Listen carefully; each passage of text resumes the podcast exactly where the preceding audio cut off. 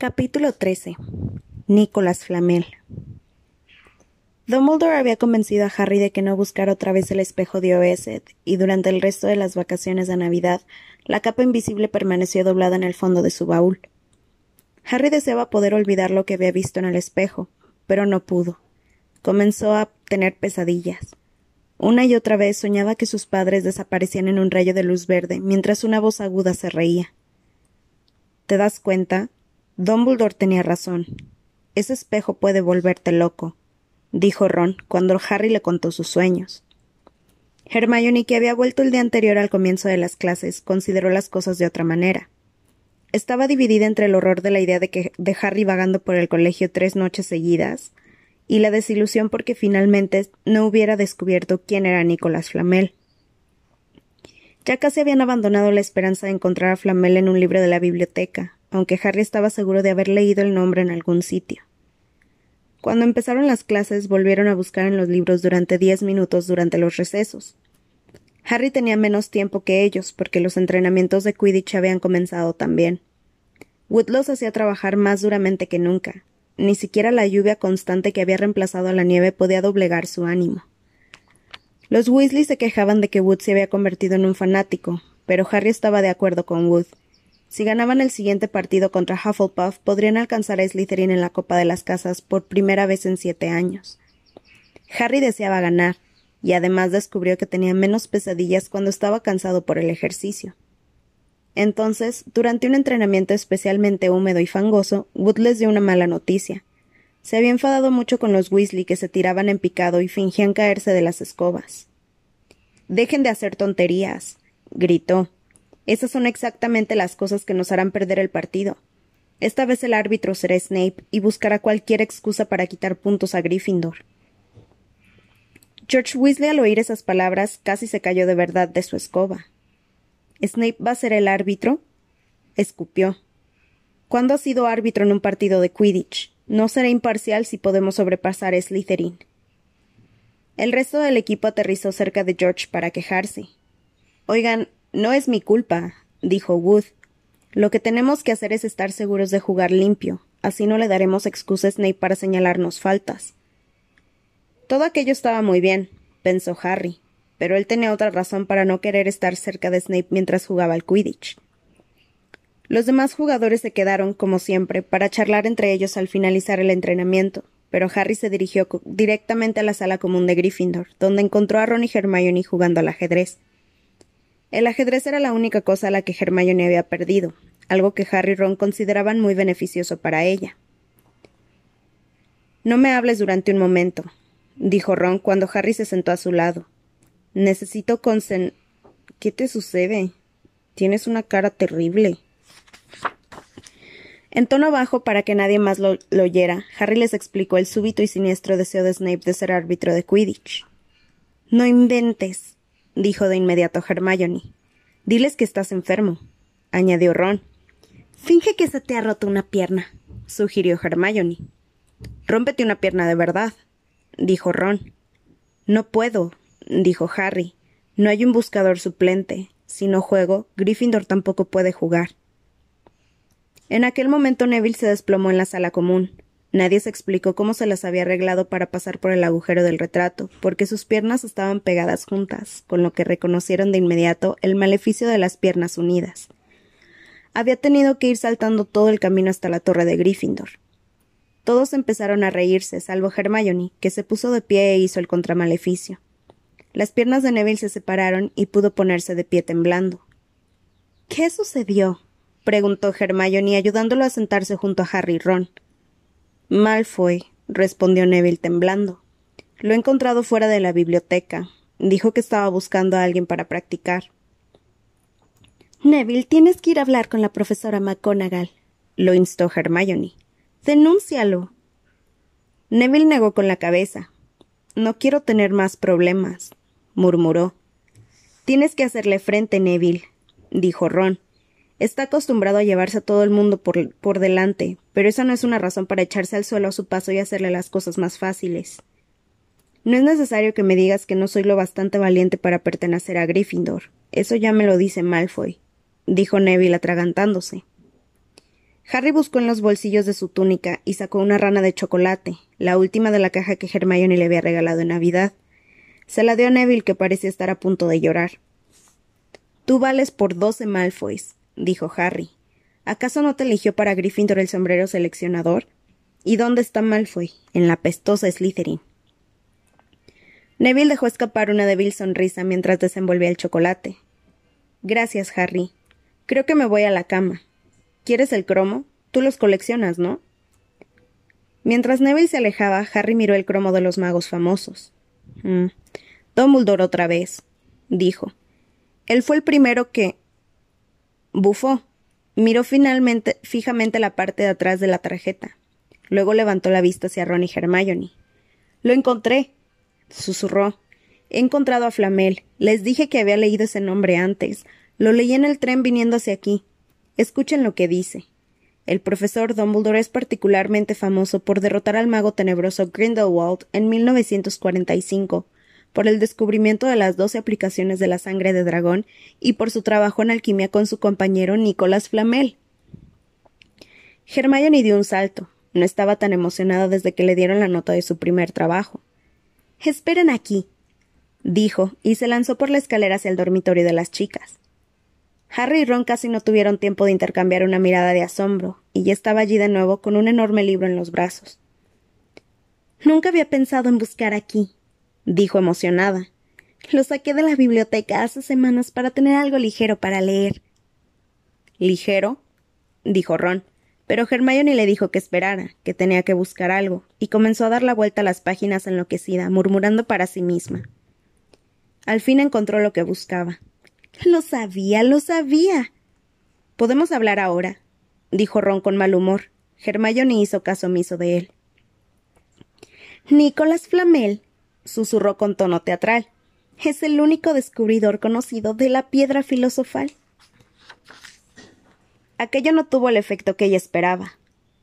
«¿La qué?», dijeron Harry y Ron. «No lo entiendo, no saben leer. Miren, lean aquí». Empujó el libro hacia ellos y Harry y Ron leyeron. «El antiguo estudio de la alquimia está relacionado con el descubrimiento de la piedra filosofal, una sustancia legendaria que tiene poderes asombrosos. La piedra puede transformar cualquier metal en oro puro.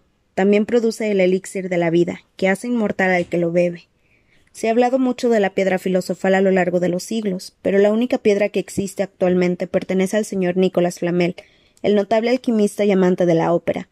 El señor Flamel, que cumplió 665 años el año pasado, lleva una vida tranquila en Devon con su esposa Perenela, de 658 años». «¿Ven?», dijo Hermione cuando Harry y Ron terminaron de leer. «El perro debe estar custodiando la piedra filosofal de Flamel. Seguro que le pidió a Dumbledore que se la guardara porque son amigos y porque debe de saber que alguien la busca. Por eso quiso que sacaran la piedra de Gringotts». «Una piedra que hace oro y evita que uno muera», dijo Harry. «No es raro que Snape la busque, cualquiera la querría. Y no es raro que no pudiéramos encontrar a Flamel en ese estudio de reciente desarrollo de la hechicería», dijo Ron. «Él no es exactamente reciente si tiene 665 años, ¿verdad?».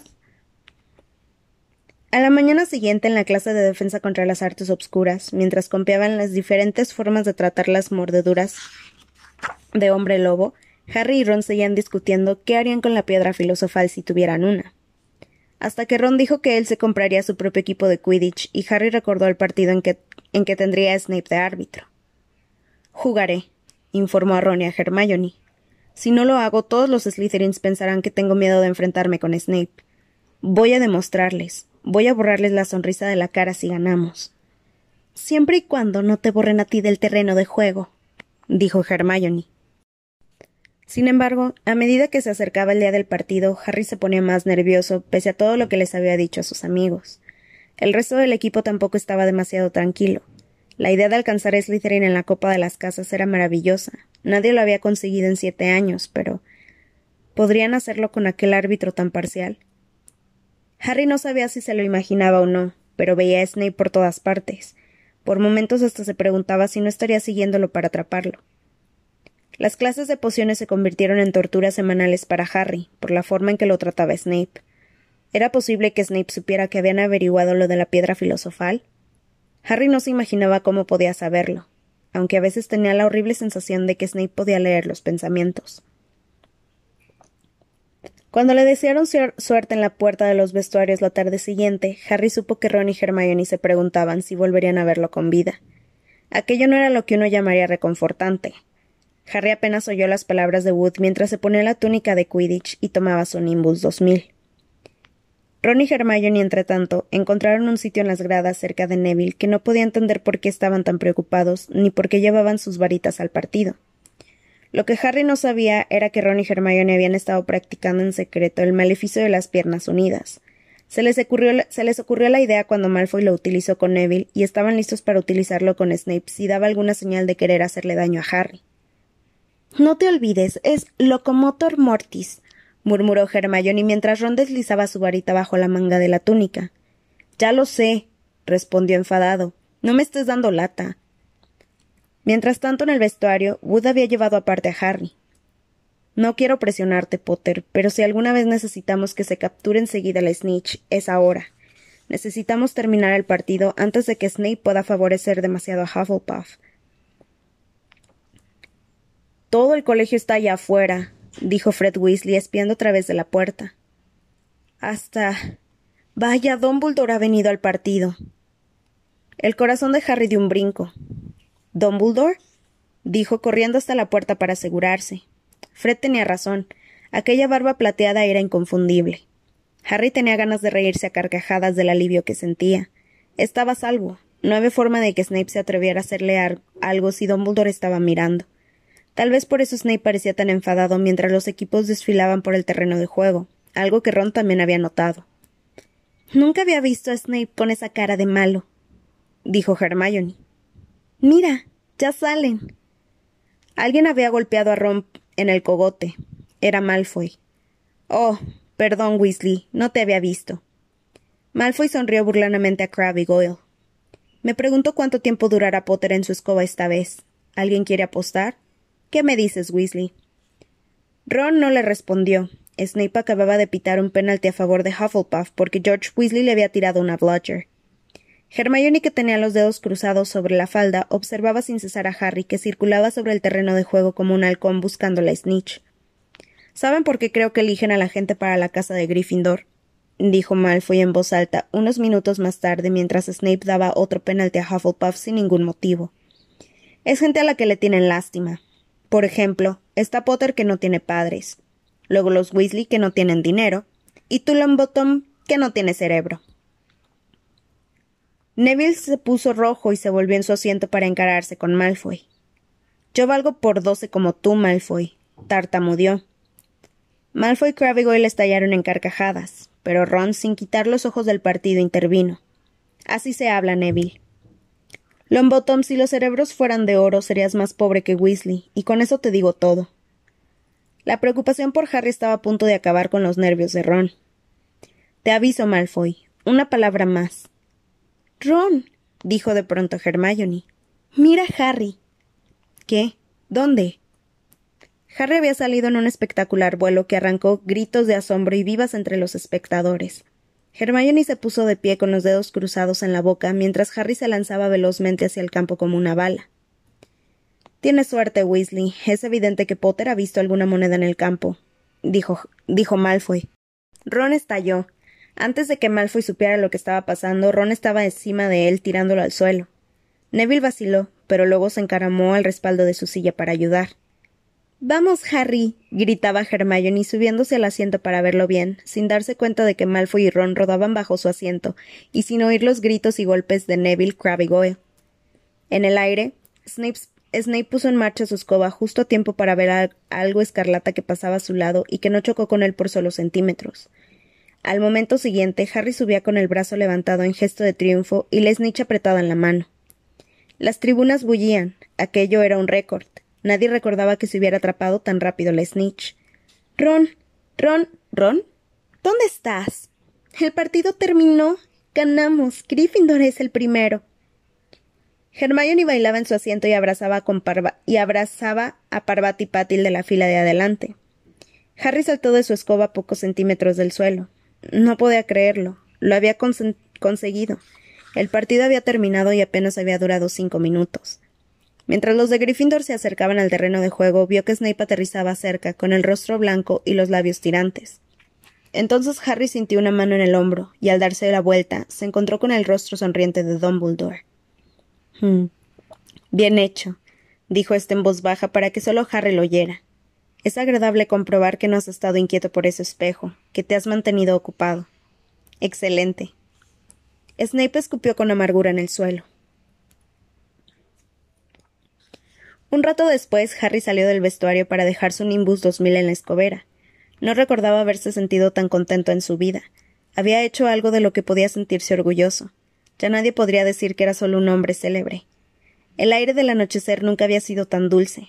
Anduvo por la hierba húmeda reviviendo la última hora en su mente, en una feliz nebulosa. Los Gryffindors corriendo para llevarlo en andas, Ron y Hermione en la distancia saltando como locos, Ron vitoreando en medio de una gran hemorragia nasal. Harry llegó a la cabaña, se apoyó contra la puerta de madera y miró hacia Hogwarts, cuyas ventanas despendían un brillo rojizo en la puesta de sol. Gryffindor a la cabeza. Él lo había hecho. Le había demostrado a Snape. Y hablando de Snape... Una figura encapuchada bajó sigilosamente la escalera principal del castillo. Era evidente que no quería ser vista dirigiéndose a toda prisa hacia el bosque prohibido. La victoria se apagó en la mente de Harry mientras observaba. Reconoció la figura que se alejaba. Era Snape escabulléndose en el bosque mientras todos estaban en la cena. ¿Qué sucedía? Harry saltó sobre su Nimbus 2000 y se elevó, deslizándose sigilosamente sobre el castillo. Vio a Snape entrando en el bosque. Lo siguió. Los árboles eran tan espesos que no podía ver a dónde había ido Snape. Voló en círculos, cada vez más bajos, rozando las copas de los árboles, hasta que oyó voces. Se deslizó hacia allí y aterrizó sin ruido sobre un haya. Con cuidado, se detuvo en una rama sujetando la escoba y tratando de ver a través de las hojas. Abajo, en un espacio despejado y sombrío, vio a Snape, pero no estaba solo. Quirrell también estaba allí. Harry no podía verle la cara, pero tartamudeaba como nunca. Se esforzó por oír lo que decían. No sé por qué querías verme justo aquí, de entre todos los lugares, Severus. Oh... «He pensado que podríamos mantener esto en privado», dijo Snape con voz gélida. «Después de todo, los alumnos no deben saber nada sobre la piedra filosofal». Harry se inclinó hacia adelante. Quirrell tartamudeaba algo y Snape lo interrumpió. «¿Ya has averiguado cómo burlar esa bestia de Hagrid?» «Pero, Severus, yo... No querrás que yo sea tu enemigo, Quirrell», dijo Snape dando un paso hacia él. «Yo no sé de qué hablas». Tú sabes perfectamente bien lo que quiero decir. Un búho dejó escapar un grito y Harry casi se cae del árbol. Se enderezó a tiempo para oír a Snape decir: Tu pequeña parte del abracadabra. Estoy esperando. Pero yo no... Muy bien, lo interrumpió Snape. Vamos a tener otra pequeña charla muy pronto, cuando hayas tenido tiempo de pensar y decidir con quién están tus lealtades. Se echó la capa sobre la cabeza y se alejó del claro. Ya estaba casi oscuro, pero Harry pudo ver a Quirrell inmóvil, como si estuviera petrificado. —Harry, ¿dónde estabas? —preguntó Hermione con voz aguda. —¡Ganamos! ¡Ganamos! —gritaba Ron, al tiempo que daba palmadas a Harry en la espalda. —Y yo le he puesto un ojo negro a Malfoy, y Neville ha tratado de vencer a Crabbe y Goyle, él solo. Todavía está inconsciente, pero la señora Pomfrey dice que se pondrá bien. Todos están esperándote en la sala común. Vamos a celebrar una fiesta. Fred y George han robado unos pasteles y otras cosas de la cocina. Ahora eso no importa, dijo Harry sin aliento. Vamos a buscar una habitación vacía. Ya verán cuando oigan esto. Se aseguró de que Pips no estuviera dentro antes de cerrar la puerta, y entonces les contó lo que había visto y oído. Así que teníamos razón. Es la piedra filosofal, y Snape trata de obligar a Quirrell a que lo ayude a conseguirla. Le ha preguntado si sabía cómo pasar ante Fluffy, y ha dicho algo sobre el abracadabra de Quirrell. Eso significa que hay otras cosas custodiando la piedra, además de Fluffy, probablemente un montón de hechizos, y Quirrell puede haber hecho algunos encantamientos antiartes obscuras que Snape necesita romper. —¿Quieres decir que la piedra estará segura mientras Quirrell se oponga a Snape? —preguntó alarmada Hermione. —En ese caso, no durará mucho —dijo Ron—.